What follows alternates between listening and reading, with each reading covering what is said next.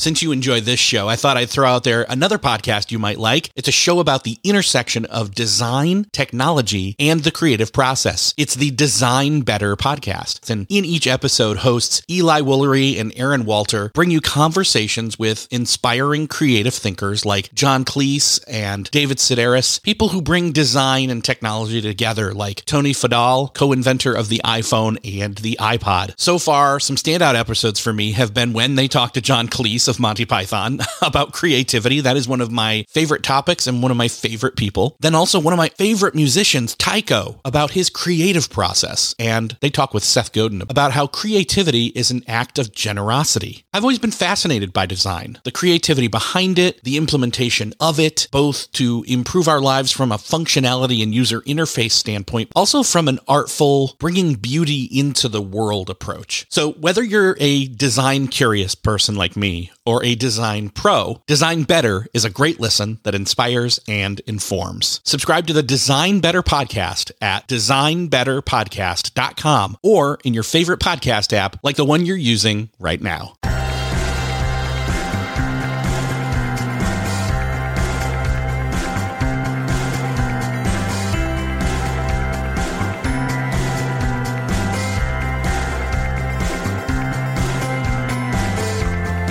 Welcome back to another episode of Beyond the To Do List. I'm your host, Eric Fisher, and this is the show where I talk to the people behind the productivity.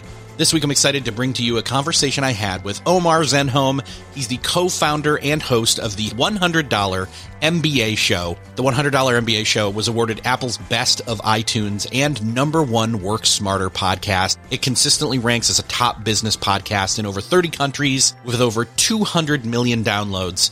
In this conversation, he and I talk about entrepreneurship, getting started, what you need to know about transitioning and making that leap from your day job into an entrepreneurship.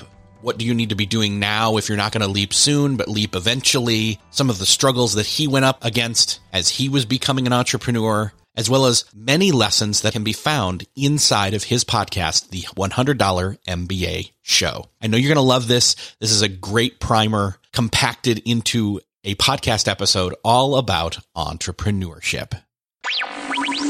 Well, this week it is my privilege to welcome to the show Omar Zenhom. Omar, welcome to Beyond the To Do List. I'm so excited to be on the show, Eric. Great to be here. We've both been longtime podcasters, first off. Yeah. I also want to say we're both Blinkist shortcasts, which is a pretty cool instance here. I don't know that I've had another shortcaster on the show. Or I should say, there are people who became shortcasters after they've been on the show, but I've not had anybody come on the show after they've been a shortcaster, cart before the horse kind of a thing. So yeah, and we're the OGs. Like we're the first shortcast that came out. Yeah, we're first wave. By the way, I, let's do a quick pitch. I never mentioned this.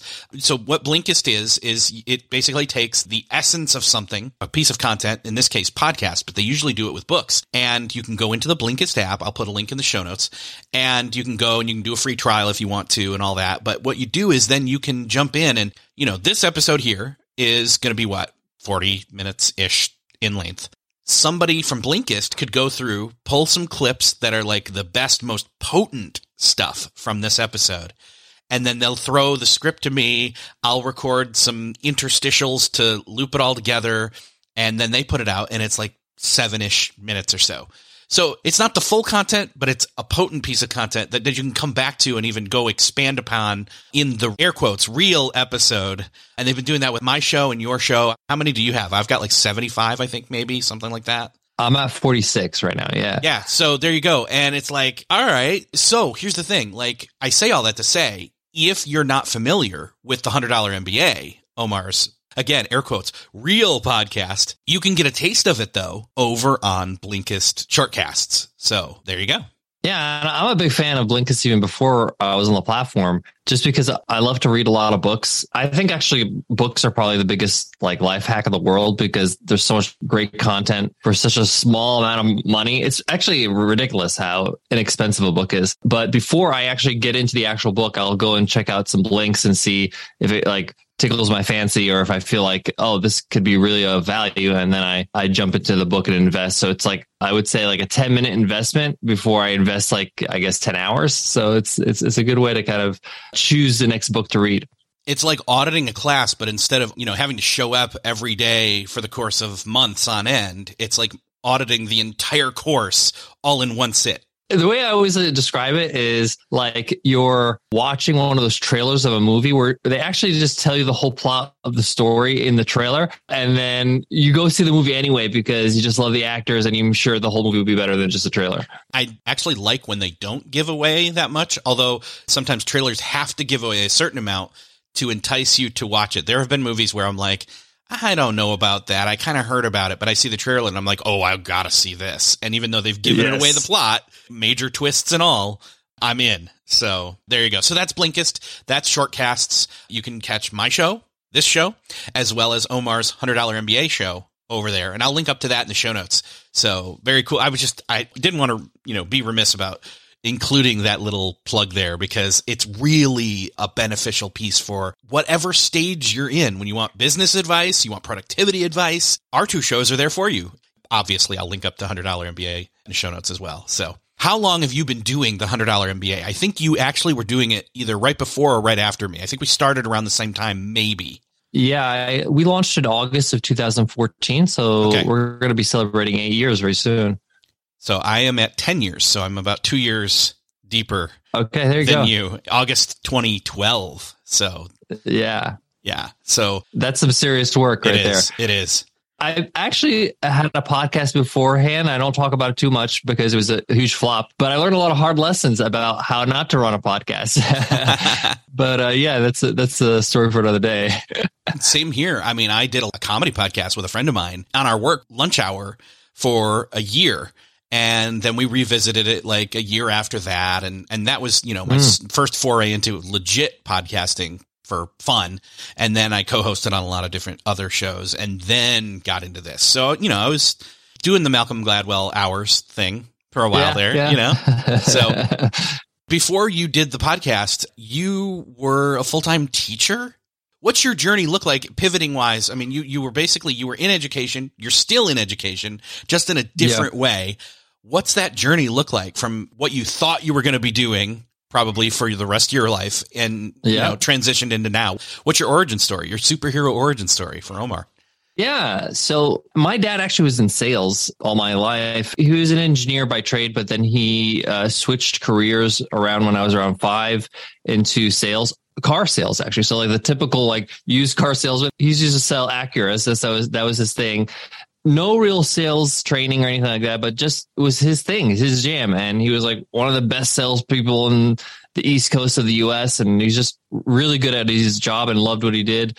But if you know anything about having a parent that's in sales, it's very up and down. So like one summer or holidays, you know, summer holidays are like in Disney World, the next is like the backyard. So it's like, it's very, you know, depending on the seasons.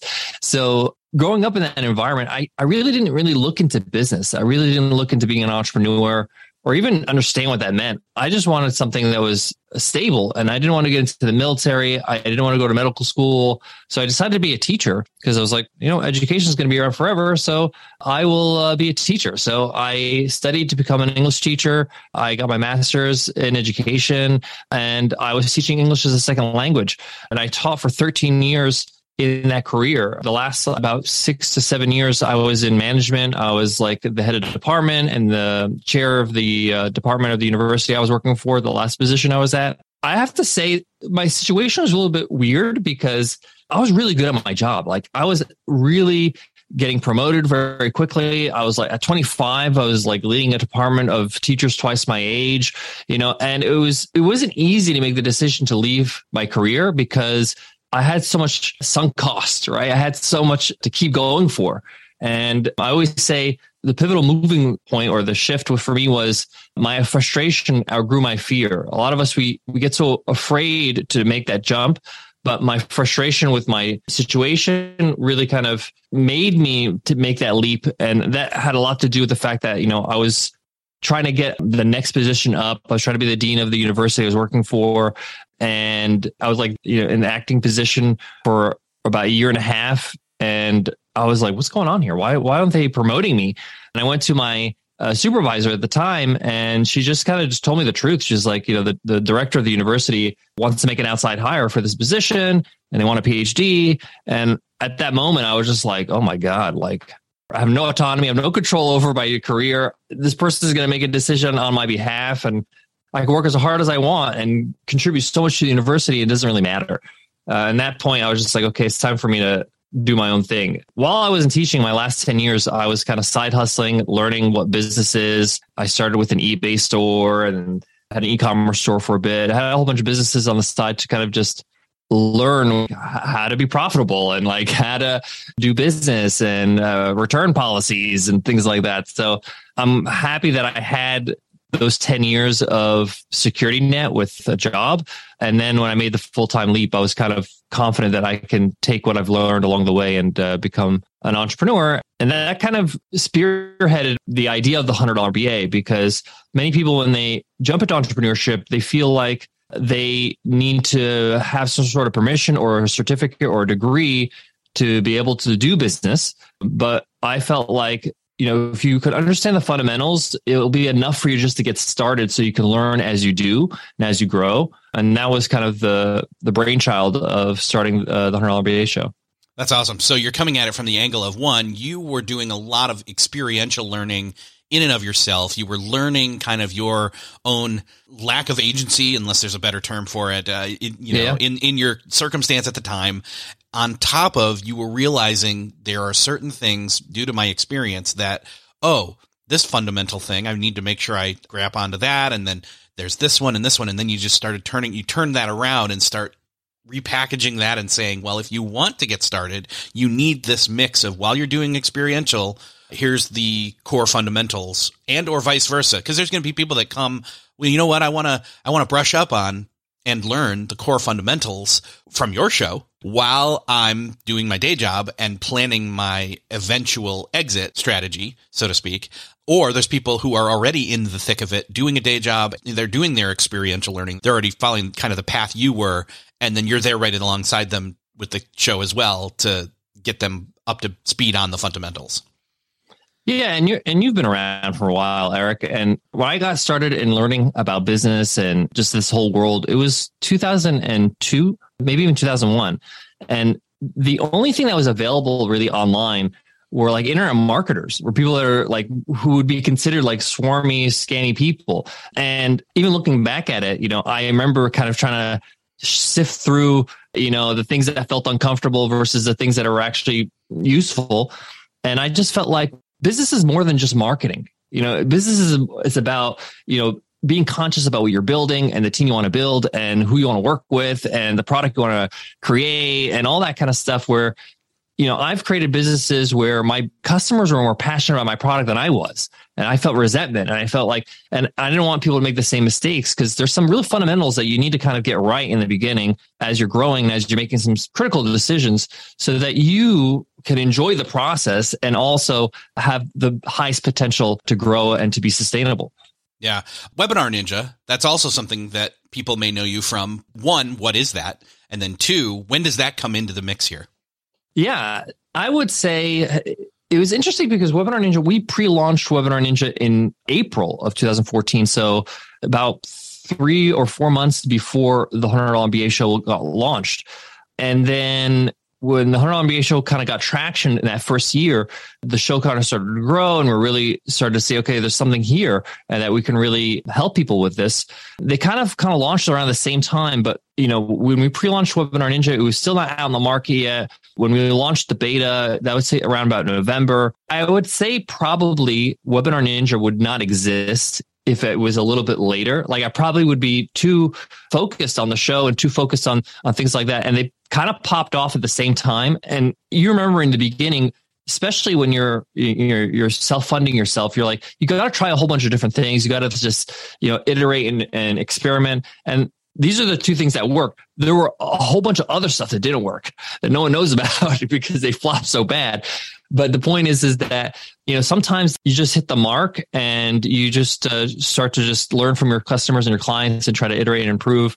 And at the end of the day, I'm still just leveraging the skill that I've known all my life, which is teaching. You know, I kind of feel like this is the only way I can really compete. It's so competitive out there, especially in podcasting, in software, and in all these areas.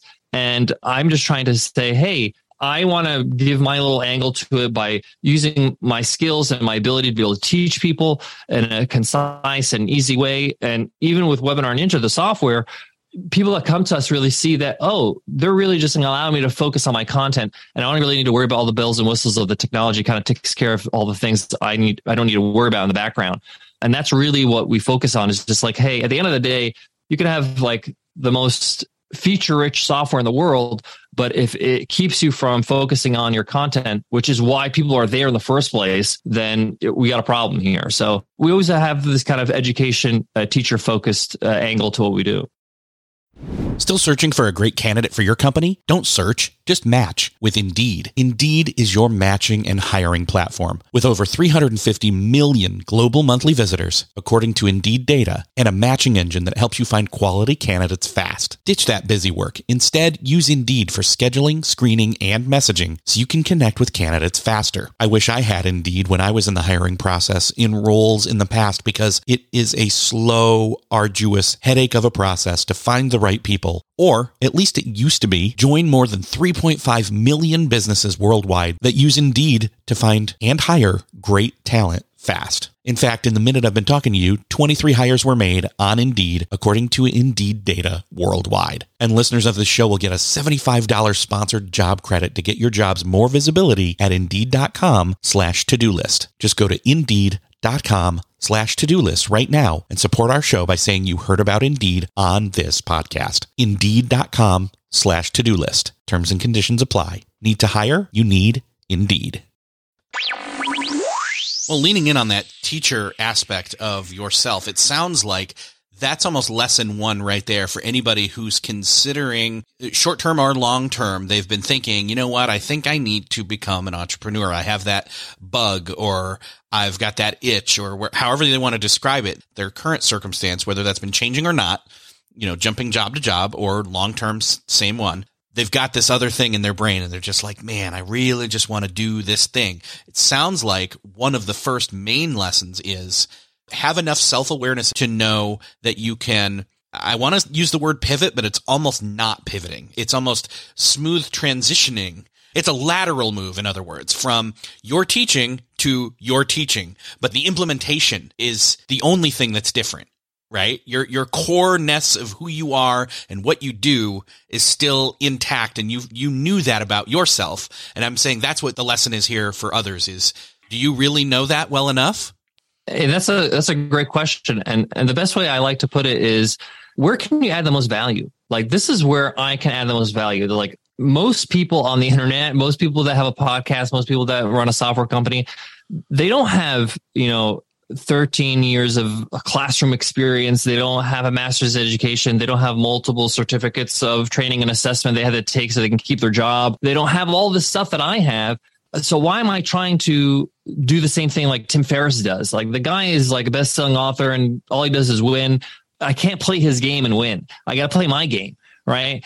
And that's what I always say to people like when you look to start a business, look at where you can add the most value. And the uh, example I always give is if I want to become a travel blogger, for example, I love to travel. I love it, you know. And if I just said, Oh, I'm going to travel blog about what I'm passionate about, right? It's not about passion. It's about where can you actually serve your audience best? Like I love Japan. I think it's an incredible country. I, I visited for the first time a few years back and the culture and the food and the snowboarding and I love it, right? But if I'm going to be totally honest, if I was going to start being a travel blogger, that's not the best country for me to start with. It's not where I can add the most value. I don't speak Japanese. I don't fully understand the culture. Probably Egypt would be a better example because my parents are Egyptian uh, and they migrated from Egypt to the States. And I was born in the States, but we would go back to Egypt over the summer breaks. And so I speak Arabic. I know where the dodgy places. I know where you can get a good deal on a good authentic meal. It's not like if I had a you know a free you know trip or ticket somewhere, probably number 19 on the list is Egypt. You know, because I've been there so many times and it's kind of boring for me, right? But that's where I can add the most value. So if I was a travel blogger, I'd probably start with Egypt because I can give them the best information there. So, in other words, maybe start with the boring thing because it's your wheelhouse and you can cut your teeth on it because you already kind of have. Exactly. Well, why make it harder on yourself? Yeah. I mean, business is hard as it is. yeah. Well, and especially in those initial stages, a lot of people, they're thinking, mm. okay, how much do I need to make in order to shift out of the full time thing into the unstable yet hopefully stable new thing? I love Adam Grant one of the quotes that I have held close to me recently and, and seen a couple times is he says, quitting your full time job to start a company is like proposing marriage on the first date. In other words, you want to date that thing a while. You want to have a relationship with it. You want to see if it's the right thing, if it's going to work out, and then commit. So it sounds like that's, yeah. you know, you, you were dating Egypt, in other words. yeah. Or could yeah, have. Yeah, this, we, we knew this, each other very well. Yes. Yeah. so you knew like that was a possibility. That was something there. And that, and that's what we're saying is kind of the, you know, you looking at what are the things that you can try and see if they make money first off, and then start to pivot from there. You already said this. You did try a lot of other things. Oh yeah. The podcast and Webinar Ninja were kind of hand in hand within months of each other. And then those have moved forward what were some of those things that you kind of looked into, tried, et cetera, that were smaller? You don't want to call them failures. You want to call them experiments or something along the lines of that. Yeah, I have a very hilarious one. Before we started Webinar Ninja, the software, I was running a lot of webinars to to sell uh, our programs or courses over the hundred dollar MBA, and I used to love it because it's like incredible. I can teach people, I can do it at scale, uh, but I I hated putting it all together every week. Uh, it would take me like two hours to put landing pages together and integrate the software and email notifications and all this kind of stuff, and Frankensteining it all together, and it wasn't always perfect. So I decided, hey, I'm sure there's going to be other people that hate the idea of putting this all together, I'm going to create a guide called the DIY webinar guide. I'm going to document all this stuff. I'm going to even like bundle it with some course videos and some cheat sheets and uh, this is going to be incredible, right? And I, you know, at the time I've had a decent email list. So, you know, I spent like four months working on this and working on the marketing and all that kind of stuff. Launched it. I was like so excited. This is going to be incredible. I got two sales, right? And just wait for it, right? One of them was a chargeback. So one of them was like fraud. It doesn't even count. And the other one was just like a sympathy sale that, you know, fellow podcaster John Lee Dumas, who's a friend of mine, bought just to check out what I was doing. You know, bless his heart, that's wonderful. But I can say at that moment, it was just like, oh man, this really flopped. And I just wasted four months of my life. And I, you know, really thought it was going to be successful. But it reminded me of a quote from the book, The Hard Thing About Hard Things by Ben Horowitz, where he says, sometimes you got to create a bad product, create a great one. And that was that moment where I realized people don't want to do the work, right? They don't actually want to put this thing together. They just want something, a tool to do it for them. And that's kind of where the idea of Webinar Ninja kind of got started, where I started experimenting and building something for myself first. And I started running webinars with it. And then people said, Hey, what are you doing with this webinar? I never seen the software. I was like, Oh, just something put together. And they're like, Oh, can I buy it? And that's kind of how that product came to be because I failed at the first attempt of helping people with webinars with trying to show them how to do the work. and uh, I would be remiss if I didn't mention that Pat Flynn's got a great book on this. I think it was his first book, actually. Will It Fly? Yeah. Actually, I think that's his second book. Anyway, he's got like three, three or four books out now. But Will It Fly is him walking through the process of testing out ideas and seeing if there's merit to them especially in the entrepreneurial space. So I'll link up to that in the show notes. I think that book was the first book, at least I know of, that was self-published that hit the Wall Street Journal list. I think you're right. For us, was like kind of like the four minute mile moment, or just like, oh, this is possible. You can self-publish and hit a list. Yeah, yeah. Well, and testament to that, his most recent book, Superfans, which is partially why that probably happened is because he's so good at not just knowing but connecting with and interconnecting his I'll use the word fan base because he uses the word super fans yes. in his book so I will say that's okay to say. And that kind of transitions is like, you know, knowing not just your audience but your potential clients and customers like doing some of that testing, connecting with some of those people, getting that early like beta test or alpha test even like people coming in mm-hmm. and really giving expertise and or feedback. Did you do any of that? I mean you mentioned john lee dumas.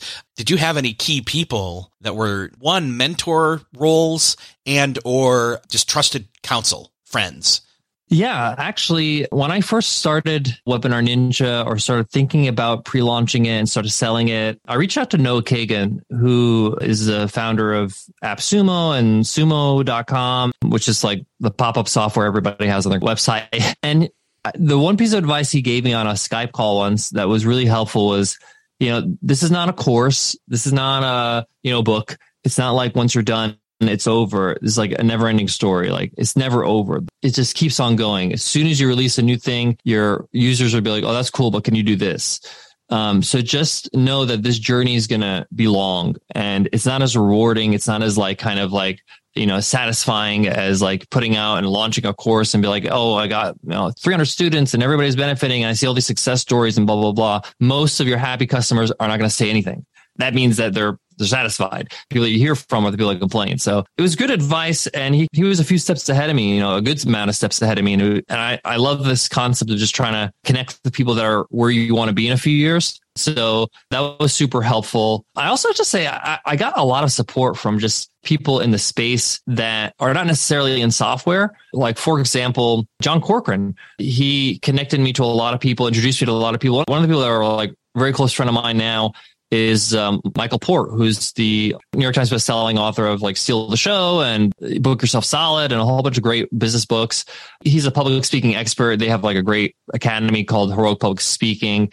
Him and his wife Amy Port, and I just met him at a dinner. Actually, it was Matthew Kimberly who invited me to his dinner in, in, LA. I just felt like, man, these are like really nice people and super successful. I can't believe I'm even having dinner with them. And during the dinner, we're just chatting, getting to know each other.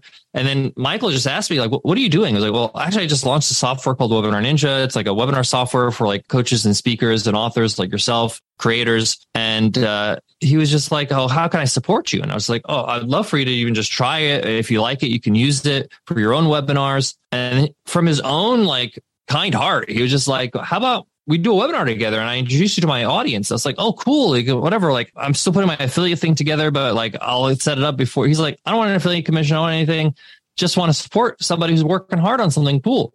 And I was just like, what in the world? What, what world am I living in here? like, you know, and it's actually not that rare. Like, I've met some people that just kind of see themselves in you and want to support you and want to kind of see you grow people like that along the way have helped me big time, not only in terms of growing the, the, the, actual software or growing the business, but also just giving me those boosts of confidence that like somebody believes in you and believes in what you're trying to do and they're sincere about it. That goes a long way.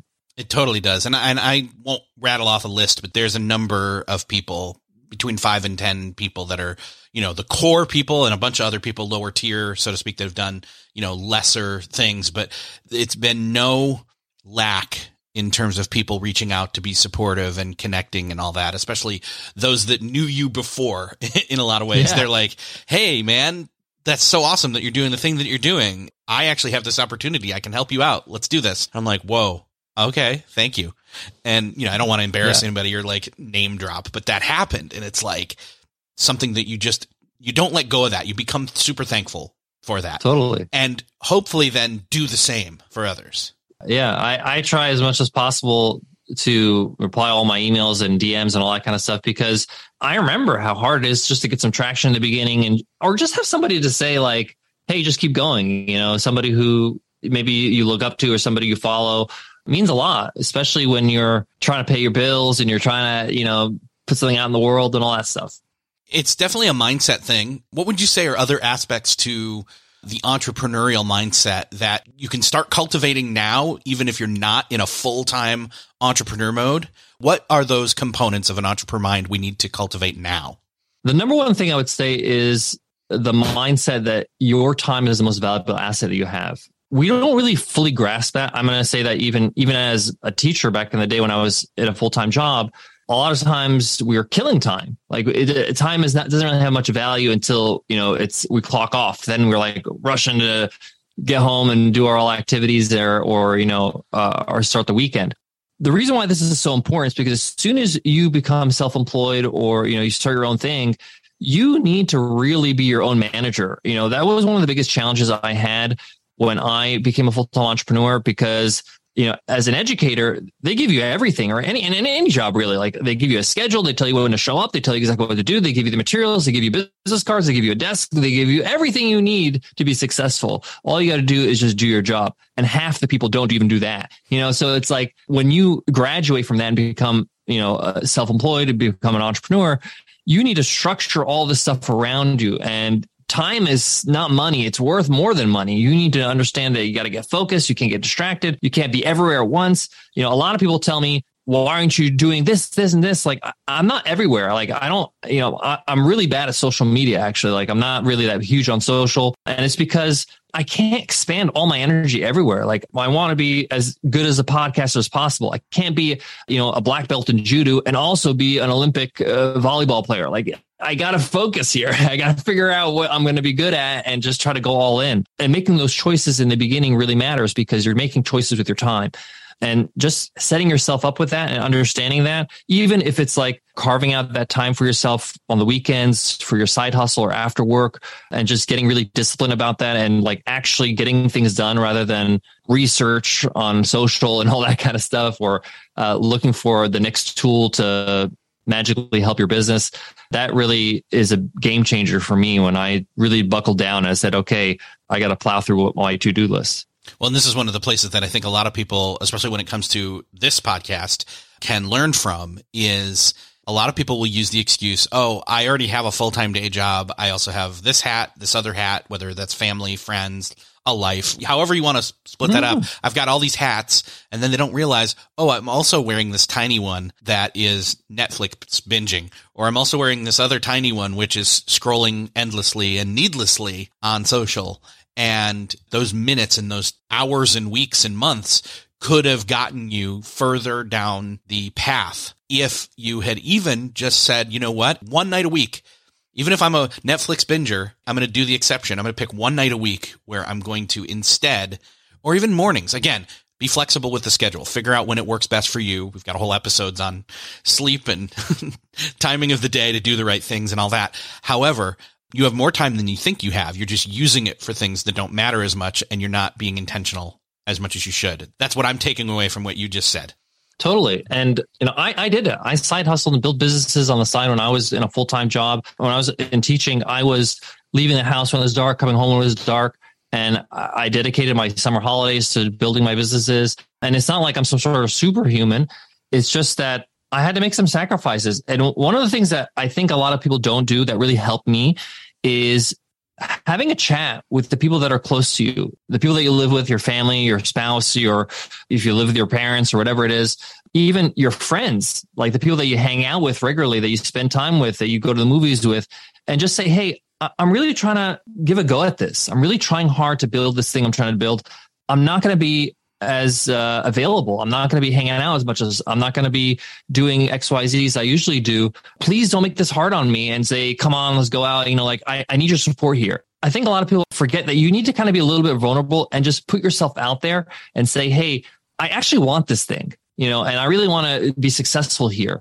Can you help me out by being supportive and you know uh, just understanding that i'm not going to be able to go out every weekend or or do whatever i got to do to do the things i used to do so and by doing that it's not only you kind of voicing this to your friends and family you're also just like making a declaration with yourself saying like i actually care enough about this dream of mine that i'm willing to sacrifice and be public about this sacrifice with other people uh, and it's a big step because then it's kind of like you really need to ask yourself, do you really want to do this? Do you really want to sacrifice all these things, all these little hats you're talking about, the Netflix and things like that, to be able to make it happen?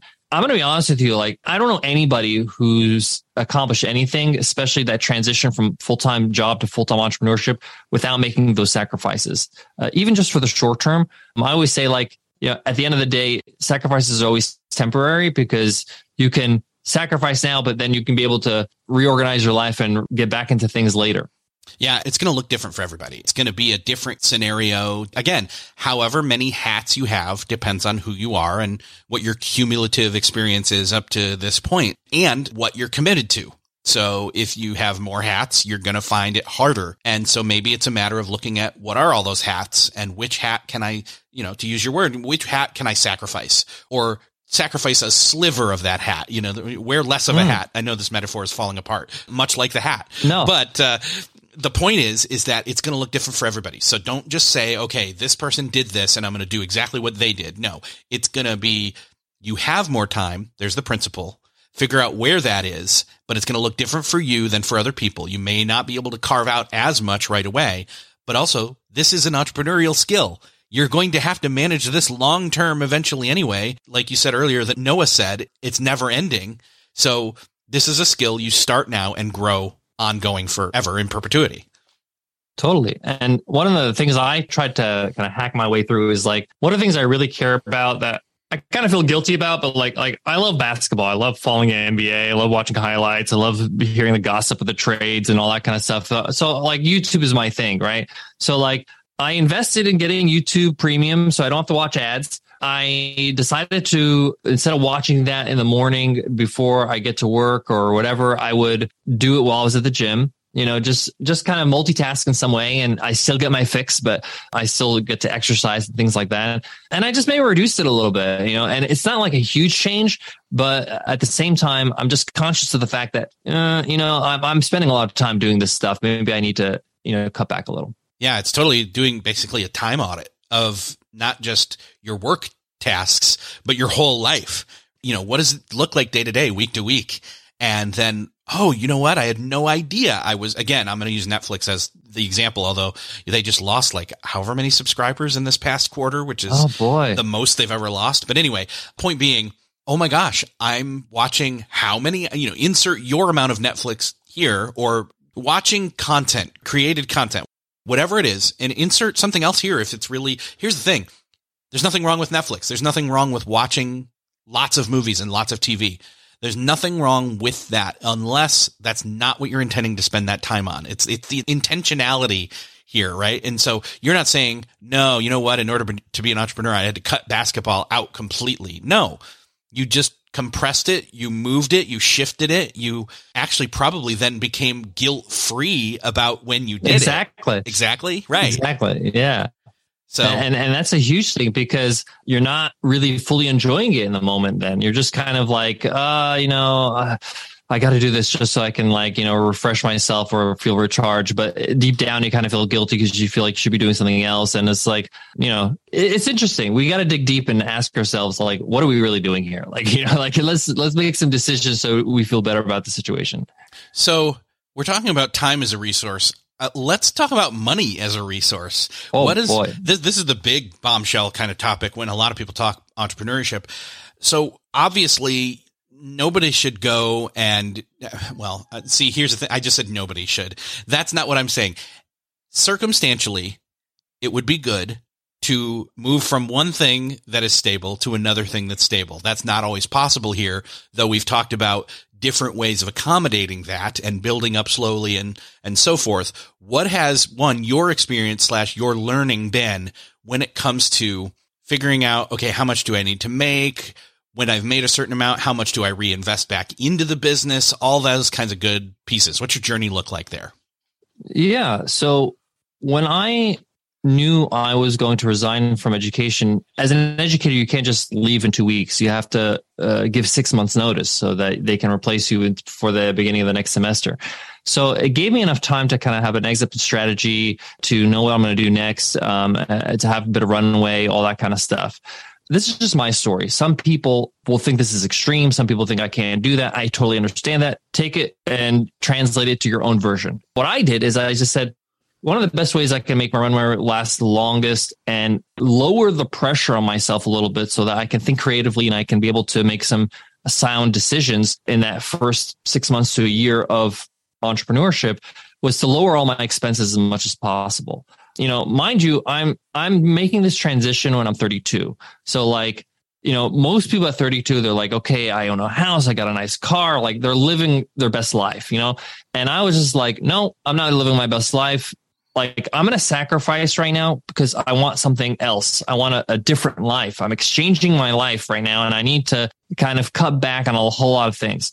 At the same time, I am a big believer that your environment dictates a lot of your actions and what your beliefs are. And so I decided to move to New York City because I, it was always a dream of mine to move to New York. People don't realize how much New York has its own energy, especially when you live there, because it just forces you to up your game. And everybody has their own version of New York. But for me, it was just like, you know, everybody's like going after their dream in New York. No one's going to New York to kind of be like a saver and and play it safe, right? Everybody's chasing their dream and everybody's trying something new whether they're starting a business or they're starting an acting career or they're trying to you know make something happen in their life and being around those types of people in terms of networking, in terms of just personal growth, it's just in terms of just self motivation, where it's like sometimes you just need other people around you to make you feel like, oh, I could do this. Like I, I can actually pull this off. So I knew that I was going to move to New York. I was going to just drop all my expenses. I sold my car. I had no like real expenses. I just subwayed everywhere. I lived in um, in the village, so right across the street was the IFC, the uh, cinema, which was like they they air like old movies and you know midnight kind of showings of like fight club and things like that. And they have like an annual membership and i it was like 300 bucks or something like that. So i was like okay i'm gonna be 300 dollars. This is gonna be my entertainment for the next year right? And i just go and watch free movies all the time and they had free popcorn too and things like that. And the thing about new york is that you can spend a lot of money in new york but you can also you know there's a lot of free things you could do free uh you know plays and shows and activities and sports and there's these I like basketball. So there was like this league called Startup Basketball where a bunch of startup founders would go and meet up and play basketball on Saturdays. And so it just got me to be creative with my money. And I just decided, okay, I'm going to lower my expenses. I'm going to just work as hard as I can and build connections and try to use the environment and this experience. One of the best decisions I made in my life because it's really hard to build and be creative and make decisions when you have so much you know financial pressure on yourself. You know, and I've been there and it was kind of tight sometimes, but at the same time, you want to be able to have that room where you're like, okay, I don't want to make decisions based on my financial situation and just take any gig and, t- and lower my standards. And by lowering your expenses, you're allowed to do that. Yeah. It sounds like, again, you're applying intentionality and you're saying, you know, budget wise, I only have this much. How can I cut corners without sacrificing too much? You want to make sacrifices, but which sacrifices are you not willing to make?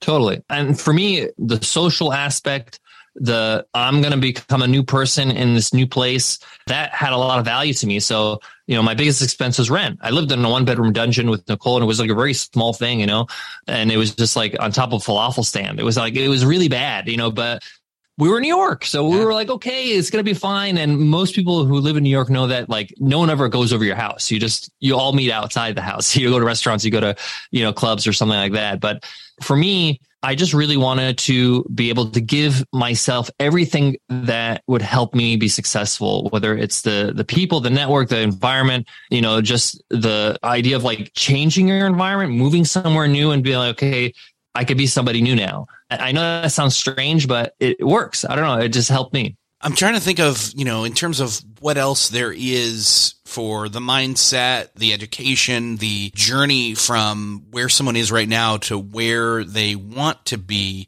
What have we not brought up? I know, again, money's going to be circumstantial, time's going to be circumstantial. Right. Where they are right now, circumstantial. Is there anything else maybe universal, though, that we've not brought up?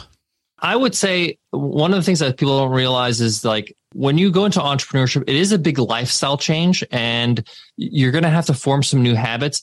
Don't pretend that, that that's not happening. Don't pretend like, oh, like I can just plow through this and I don't need any help or a crutch. For me, I couldn't work at home by myself. Like I couldn't do it because I would get distracted. So in the beginning, I would go to co-working spaces. I was, I would go to cafes where other people were working just so that I would feel forced to feel like, okay, I got to get on task until I built the discipline to be like, okay, and have my calendar chock full of you know time blocks and all that kind of stuff, and I can stick to it. And I felt accountable to myself.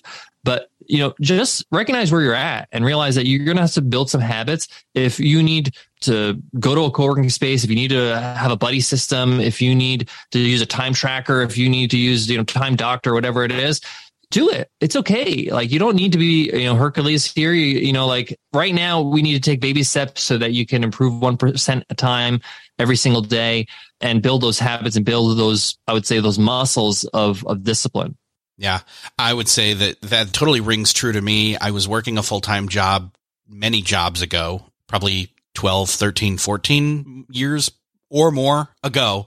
And I was in a specific role. I was breaking records, so to speak. One, I was getting not just everything done, I was getting everything done for the day in the first two hours I was sitting there in my cubicle, literal cubicle. And I'm like, well, what do I do with the rest of my time? And I was so productive with the rest of that time. I played so many video games on my computer and had like a setup to where I could see if somebody was coming down the hallway. Amazing. And, like that was so productive of me. If you can't tell, I'm I'm totally being disingenuous about this. Yeah. I look back on that time and I'm like, yeah, that was a fun time to like goof off and like I was still I mean, I was completely, you know, conscience free, got all my work done and then some. Like I was doing extra. I was doing above and beyond and still had the time. And in a way, I was kind of perfecting my system, streamlining my efficiency in that sense. And, and I took a lot of what I applied there to get that stuff done in that two hours and then applied it elsewhere in the future.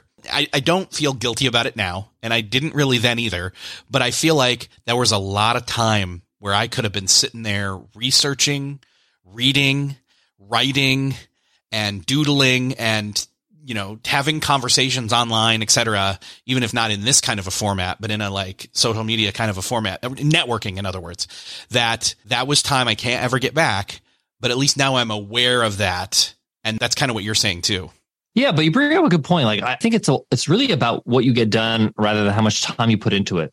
And a lot of people have to understand that entrepreneurship is a lot like that, like where you know you might have an intense four or five hour sprint where you're like creating content and you're and you're creating products and you're helping your customers and you're doing all the things and then you know that's probably more efficient and a better use of your time than doing 14 hours of just kind of here and there and browsing twitter and going back and forth and just kind of like not really being as efficient.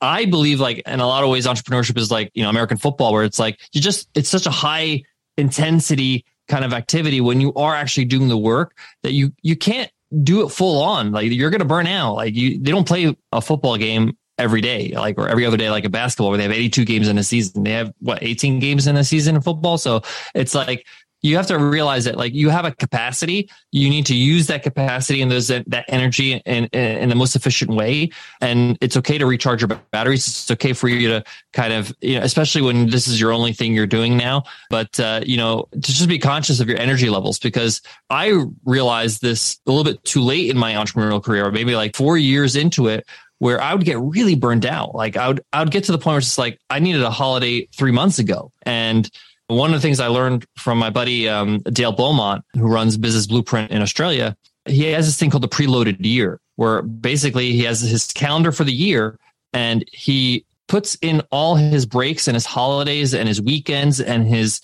things to take care of himself and his family first before he starts loading up everything else for work. Because if you don't do that, you're going to get to the point where you're going to be burnt out. We don't like design it like, okay, I know myself about you know maybe you know nine weeks in i need a break. I'm going to need a, long weekend here. So you kind of like he recommends to kind of kick it back a little bit even more like instead of waiting nine weeks make it seven weeks or eight weeks so that you go in the, into it and you actually enjoy. Most of us we go to holiday or we go on a vacation and the first two three days don't even count. We can't even unwind yet. We're still thinking about work and all that kind of stuff. Yeah, that's another key piece that somebody can work on right now is knowing your your capacity and knowing your level of intensity and knowing what that duration for that is. And and you're even making me think even a little bit looking back on that example I gave of me sitting in the cubicle. You know what? I was super intense for 15 hours plus of the week as I was in that cubicle. And luckily, I was able to leave the job at that cubicle. That was at a point in time where it was not trailing me home or during lunch hour on a phone or a laptop, et cetera, yeah. and getting, you know, pages or pings or texts or whatever or emails. Yeah. Like none of that mattered. I could leave it there. But I was doing a super intense two hours and, and then another really kind of half hour to an hour in the afternoon as a follow up kind of loop. That still left about seven hours a day, seven times five and you're talking many, many hours. However, that was me recharging. I realize. Yeah. I was hitting it yeah. hard, getting it done, perfecting it and getting it better and better. I was getting better at expanding less energy when I was in that intensity mode. And that's great. but I was also then recharging and then recycling and having a cyclical rhythm to it. So totally. Yeah, I feel better. I feel a lot more guilt free. I mean, I already did. Again, I said I was in no way was I slacking off. I was getting everything expected and then some. However, there was time there that could have been spent differently. And I've always kind of wondered what if. Now I don't really have to think about that as much. So no, and and one of the biggest takeaways from what you just said is when you go to make your hires, when you go to hire somebody, like I'm a big believer in like I'm going to try to find the most expensive person to do this job because they're going to be the most efficient. They're going to do it faster. They'll do it with less mistakes. You know, I rather hire like uh, somebody who is going to, you know, charge me $200 an hour, uh, but probably get the job done in 10 hours rather than somebody who's half that price, but going to do 100 hours of work to make it happen. This is totally like my experience when it comes to pretty much any skilled work, whether it's sales copy, whether it's engineering, whether it's a designer, people that are really good at their stuff, their craft, they can really do it in a much more uh, efficient way. And I don't feel like I should penalize somebody like that. That's a benefit. I rather pay more for efficiency. Like if you can do it for shorter time, and get it done, I, I, usually save money because you really do get what you pay for. Yeah. Yeah.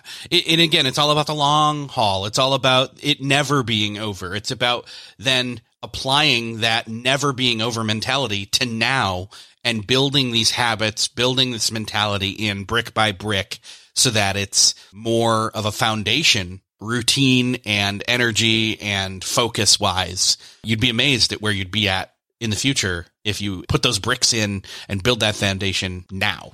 Yeah, and it's it's all an investment. Like yeah. even my days in teaching, all the little things I did back then, I always still remember those skills I picked up and I use them in some different way now in my business or in my webinars or in my podcasts and everything we do, all our experiences, good and bad, even even in life and relationships, we can learn from them. Yeah.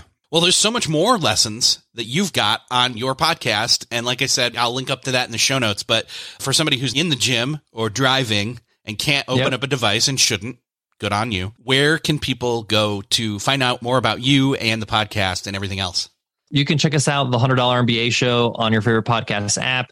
It's a daily business podcast. So about 10 to 15 minutes a day, we teach a lesson. I teach a lesson on something specific that help you build your business, improve your business, whether it's making your first hire or how to fire somebody or how to build out your HR uh, system, even if you don't have an HR team, all that kind of stuff. So the $100 MBA show, if you want to go to our website, it's 100mba.net. And we got some easy to click buttons so you can subscribe on your favorite podcast app.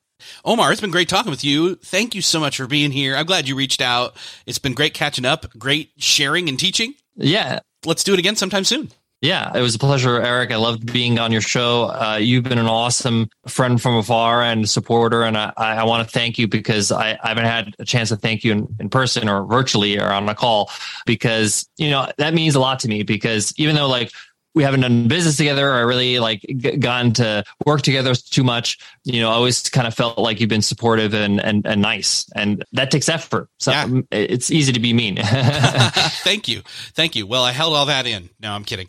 I try to be nice. I'm glad that came across. Omar has been great. Thank you so much, and we'll talk again soon. Take care. That's another podcast crossed off your listening to do list. I hope that you enjoyed this conversation with Omar. I know that I did make sure to check out his show, the $100 MBA show. You can find that anywhere that you're listening to podcasts, like where you're listening to this episode right now. Also, make sure to go to beyondthetodolist.com slash Blinkist to find shortcasts episodes that he and I mentioned for both of our shows. Again, that's beyondthetodolist.com slash Blinkist. That's where you'll find those shortcasts, quick and easy ways to boost your productivity and your business knowledge. If you enjoyed this conversation, I would love for you to share this with somebody that you know needs to hear it. Hit that share button in your podcast player app of choice or on the show notes at beyondthetodolist.com. Thank you so much for sharing. Thanks again for listening, and I'll see you next episode.